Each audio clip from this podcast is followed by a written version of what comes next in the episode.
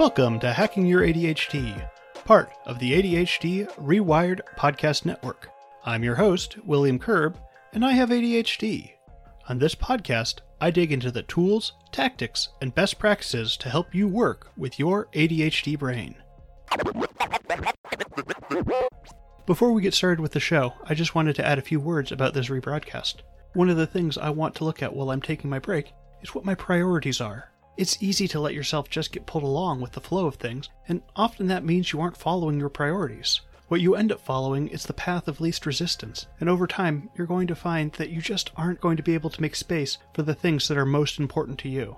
So during this break, I thought it would be a great time to revisit this episode on how to set your priorities. I know that we're not going to be able to do everything that we want to right now, but we can certainly work on finding at least a little time to work on our most important projects.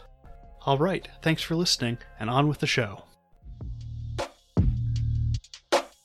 Let me ask you, what's the most important thing on your to do list?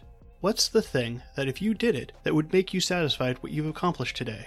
Sometimes we've got a clear picture of what our most important thing is. Usually it's something due that day, maybe even something that was due yesterday. But we can't always rely on urgency to be our guide for prioritization. If you're struggling to figure out what's the most important thing to do, you're not alone. Picking out the tasks that are going to make the biggest difference is a hard thing to do, and something we're just kind of expected to understand. Yet, often there's no clear reason why doing task A is better than doing task B. So today, we're going to be exploring how we can determine what those most important tasks are and how we can make them a priority. If you'd like to follow along with today's show on our show notes page, you can find that at hackingyouradhd.com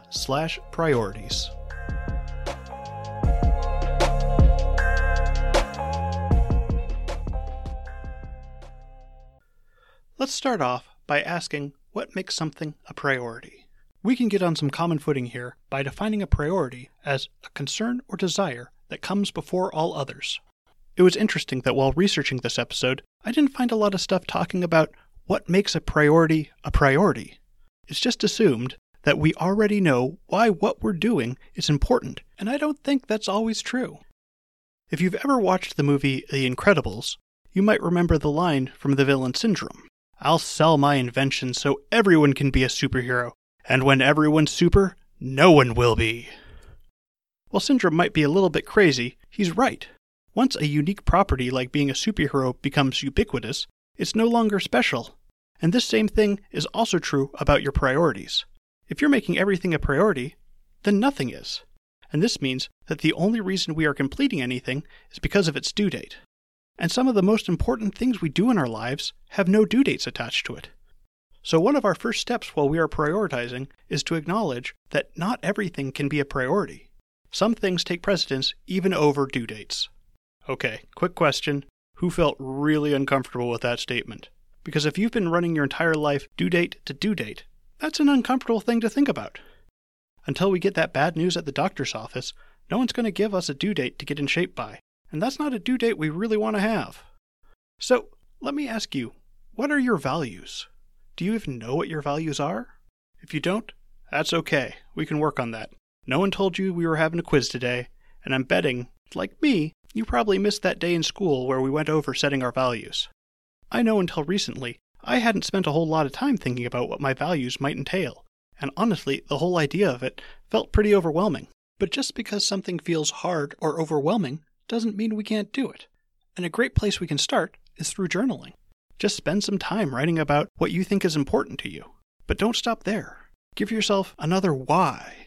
So if you wrote down that hard work is important to you, ask yourself, why is hard work important to me? Maybe you like the recognition from your peers. Or maybe you like how hard work gets you into the creative process. Don't let yourself settle for the first answer. Keep asking why and really find out what's driving you. I know I was a little lost when I started this exercise, so let me give you a little glimpse into my head. In thinking about what is most important to me, the first thing that came to mind were my wife and kids. I want to have a loving relationship with them, and my kids really also help me define what's important to me because of the things I want to pass on to them. I want them to love learning, and I want them to be happy. I want them to live with integrity and to always be challenging themselves to do better. Now, if we draw a couple of key words out there we might define a few of my values as learning, happiness, integrity, and challenge. When you are doing this exercise, you might want to ask a similar question to mine. What do you want to pass on to your kids?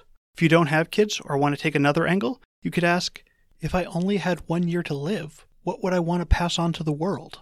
Or if it isn't too morbid for you, imagine you're at your own memorial service. What kind of things do you want people saying about you? Now, when I'm looking at those few words I defined as my values, I can go over my to do list and ask myself, how are these things helping me learn? Are they bringing me happiness? Do they keep me in integrity? Are they challenging me? And using those values, I can help define what the most important things are on my to do list. If nothing on my list is in alignment with my values, then I have to start questioning if I need to make some changes in my life so that I can start doing the things that actually matter the most to me. Because if I'm not doing the things that align with my values, what am I really doing with my life? We want to make sure we're prioritizing our own values. Often we'll find ourselves prioritizing off of what other people value, what we see as important to society around us, or what media tells us is important. But that isn't going to help you do what's actually the most important things to you. When you prioritize based on your values, you can stop doing things just because you should do them and instead do things because you want to do them. With all that said, it can be really hard to figure out what to do on a day to day basis. Just knowing what our values are isn't enough to make our to do list fall into a nice, tidy order of what to do next. If you've looked into prioritization methods before, you've likely run across the Eisenhower Priority Matrix, also known as the Eisenhower Decision Principle. If you haven't seen it, though, it can be a great place to get started. The matrix stems from a quote from President Dwight D. Eisenhower I have two kinds of problems the urgent and the important. The urgent are not important, and the important are never urgent. Eisenhower attributed this insight to an unnamed former college president. And while we won't be using this quote exactly how he said it, you can use the Eisenhower decision principle to separate tasks into four quadrants urgent tasks on the left side and non urgent tasks on the right, and then important tasks on the top half and not important tasks on the bottom half. If you've got trouble picturing the matrix, I've got an example on the show notes page that you can find at hackingyouradhd.com slash priorities. All right, let's take a look at what might go into each of these quadrants. First up, we've got important and urgent. This one's pretty straightforward, and this is where we tend to live with ADHD. These are crises and problems with looming deadlines. Think assignments due today, or, I don't know, an overflowing toilet, which is definitely urgent and really important to deal with. So, next up, we've got important and not urgent. While these are things we might want to get done, they don't have a set due date, or the due date is well into the future, or at least seems to be. These are things that we want to get done, but more often than not fall to the wayside to make time for all the urgent stuff we've got to take care of. Examples are things like exercising or long term projects. Okay, and that's the top half of the matrix. I don't feel like I have to go so much over it because these are the important things. And while we might not be currently making time for the stuff that isn't urgent, and don't worry, we'll get onto that, but now that we've set our values, we generally know what's important to us. And we're not going to forget about the bottom half of the matrix. While it's easy to brush off tasks that aren't important, there are actually some of the tasks that can really take up a lot of our time. And, well, it's important to know what isn't important. So, next up in the matrix, we've got urgent and not important. This is kind of a tricky category, and one that is actually pretty easy to get caught up in. The reason being that it's really easy to mistake something that's urgent for something that's important. An example might be getting a message from a coworker requesting a report you already sent out. It isn't important because they could potentially find it on their own, but it feels urgent because your phone is buzzing right now. Or an alternative example might be posting hot takes on Twitter. It feels urgent because you gotta post it now for it to be relevant, but honestly, not that important. I'd also like to note that a lot of advice is to delegate this category, but I think that's a bit misleading because why are you delegating tasks that aren't important? If it's truly not important, no one needs to do it. But we can still use this category as delegation if we think about it just a little bit differently. Instead of thinking of it as unimportant tasks, think of it instead as tasks that are important but aren't important for me to do. Delegation is a great way to pass on tasks that other people would just be better at doing. For example, I hire an accountant to do my taxes because not only do I not really want to do it, but they are going to do a much better job than I am. It's an important task, just not a task that I need to do myself. All right, finally we've got not urgent and unimportant. And I think this is a pretty dangerous category. When we look at these tasks, we'll often ask ourselves if it's not urgent and it's not important, then why am I doing it? And that's a great question. Most advice here is to just delete these things from your life. But what tasks are actually not urgent and not important? Off the top of my head, examples are things like watching TV and playing games. Both not that urgent and not that important. But if you're not careful and clear on your values, it can be really easy to decide that everything that isn't work productive isn't important. Watching television in itself might not be important, but taking breaks and doing things like watching TV with my wife or kids can be really important for bonding. We don't want our life to become all about being productive. And this is why being clear with our values is really important, because otherwise it becomes all too easy to just eliminate fun from our lives because it doesn't seem important anymore. All right, with this matrix, we can start getting a handle on how our workflow is panning out. Take a look. What part of the matrix are you spending most of your time in? Most of us with ADHD are going to be spending a lot of our time on the urgent side of the matrix. With this in mind, look back to the values that you identified in the first part of the episode. Does your task list still represent those values? If not, what can you change to get more aligned with those values? Once we're able to put our tasks into the matrix, it's a lot easier to determine what our next actions should be. However, one of the most difficult things about ADHD is time blindness. I went over a lot of those issues in episode 2 on timing your day, but one thing I didn't cover then was time horizons. Basically, the idea of a time horizon is that after a certain amount of time, you just can't see past that date, at least not accurately. At some point in the future, things stop seeming real. It's just too abstract for us to imagine. Everyone has time horizons, but those of us with ADHD tend to have much shorter ones. If I asked you what your life would be like in 10 years, how well could you picture it? How about 5 years? Or even 1 year? How about a month from now? Next week? Time horizons tend to grow as we get older. Neurotypical adults can have time horizons from anywhere between 8 to 12 weeks, but with ADHD, we might have time horizons that only extend out a week or two. What this means is that when you are trying to plan out your to dos, once something gets beyond a certain scope, it becomes much harder to conceptualize it. I know I have to get in shape someday, but we all know someday isn't on my calendar. Let's take a closer look at one of those tasks that's important but not urgent, something that's distant but not too distant, like writing a term paper. Let's say you've got three months to write a 20 page paper. Really, the length of the paper isn't important here. What's important is that you have something that's due outside of your time horizon. And this means that the due date isn't something that's particularly real to you. Unsurprisingly, this is a big cause of procrastination for us. Why do something when you can't even picture that point in the future? And so this becomes a big reason that when you've got ADHD, you are only focusing on tasks that are urgent. Things don't feel urgent when they are beyond our time horizon, even if we need to put in the work now to achieve those goals. We don't want to only live on the urgent side of the priority matrix. But when we can't see time, it's really hard to make anything that isn't urgent a priority. If we're only making time for things that are urgent, are we really living up to the values that we wrote about earlier? It's easy to pretend that we want to live fast and loose without a schedule and without a plan. But that doesn't let us make time for the stuff that really matters the most to us.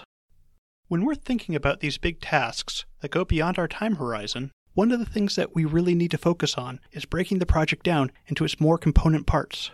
For example, when I was starting up this podcast, there were a lot of things that I needed to work on. I needed to build a website, come up with a podcast name, design a logo, get some music for the podcast, and of course, write my initial episodes. And that's just to start with. It was a big project that took a lot of effort to get organized. And while some things were obvious priorities, others felt important but weren't actually going to help me launch the podcast sooner. So let's take a look at some ways we can figure out how to prioritize that list I just came up with. And we can start by looking for bottlenecks. A bottleneck is simply something that will slow down or stop the progress of everything else. Writing my initial episodes is an obvious choice for a bottleneck here, since without content, the podcast wouldn't be anything. If I completed everything else on my list but didn't have any content, I still couldn't launch the podcast. Or we could think of something like the music for the podcast. Well, not necessarily essential. It does set the tone, and before I picked out the music, I wasn't able to finish producing an episode. Just an aside here, I said the music wasn't essential, but I'm trying to picture in my head a podcast with no music at all, and I don't like it. Anyways, another way to think about bottlenecks is to look at if they knock down any other dominoes in your to do list, or if they make any other dominoes significantly easier to knock down. Getting a name for my podcast is a great example here. Once I got a name, it made it much easier to knock down a bunch of other dominoes. Before I had the name, I wasn't able to buy a domain name or register my podcast with any podcast directories, and the name also made it way easier to get a good logo designed because then I had an idea of what I was looking for. And one of our biggest challenges for prioritization can come from things that feel important or fun. But unless they are actually getting us closer to our goals, we don't necessarily actually need to make them a priority. I like designing websites, and when I was getting started, it felt like something that I needed for the podcast. But really, it didn't make sense for me to prioritize making a website because nothing about building a website made anything else in the process easier. And in fact, it would have been pretty easy for me to launch without a website at all. So, while it was something that felt important to me, it wouldn't have made sense for me to do first. And eventually, I actually ended up passing on my website stuff to my wife, and she did a great job with it. So if you're listening, sweetie, thank you. So, when we're prioritizing, it's not always easy to see the big picture and what's actually the most important thing for us to do. Our biggest key here isn't that we've got to always pick the absolute most essential task. Instead, it's just to work out what we think is going to knock down some of those dominoes and sticking with those tasks. Sometimes we're going to be wrong, and that's okay. And if we stick with it and focus on the things that align with our values, we're going to start making progress on the things that matter the most.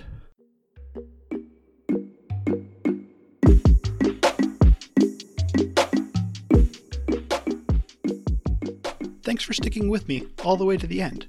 Before you go, though, let's do a quick rundown of today's top tips. 1.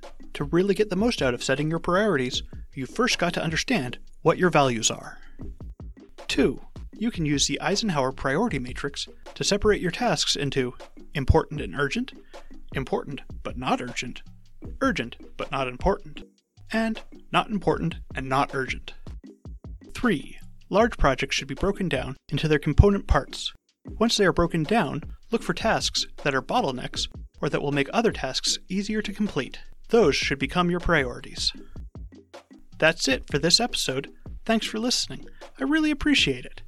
If you'd like to reach out, you can find me on Facebook, Instagram, and Twitter at HackingYourADHD, or you can reach me on my website, hackingYourADHD.com. If you got anything out of this episode, I'd like to encourage you to share it with someone that you think would also benefit from hearing it. And if you want to give the show some love, please leave me a rating and review on your podcast player of choice. For more ADHD tips, check out the other podcasts in the ADHD Rewired Podcast Network ADHD Rewired with Eric Tivers, and ADHD Essentials with Brendan Mahan. Thanks for listening, and until next time, stay focused.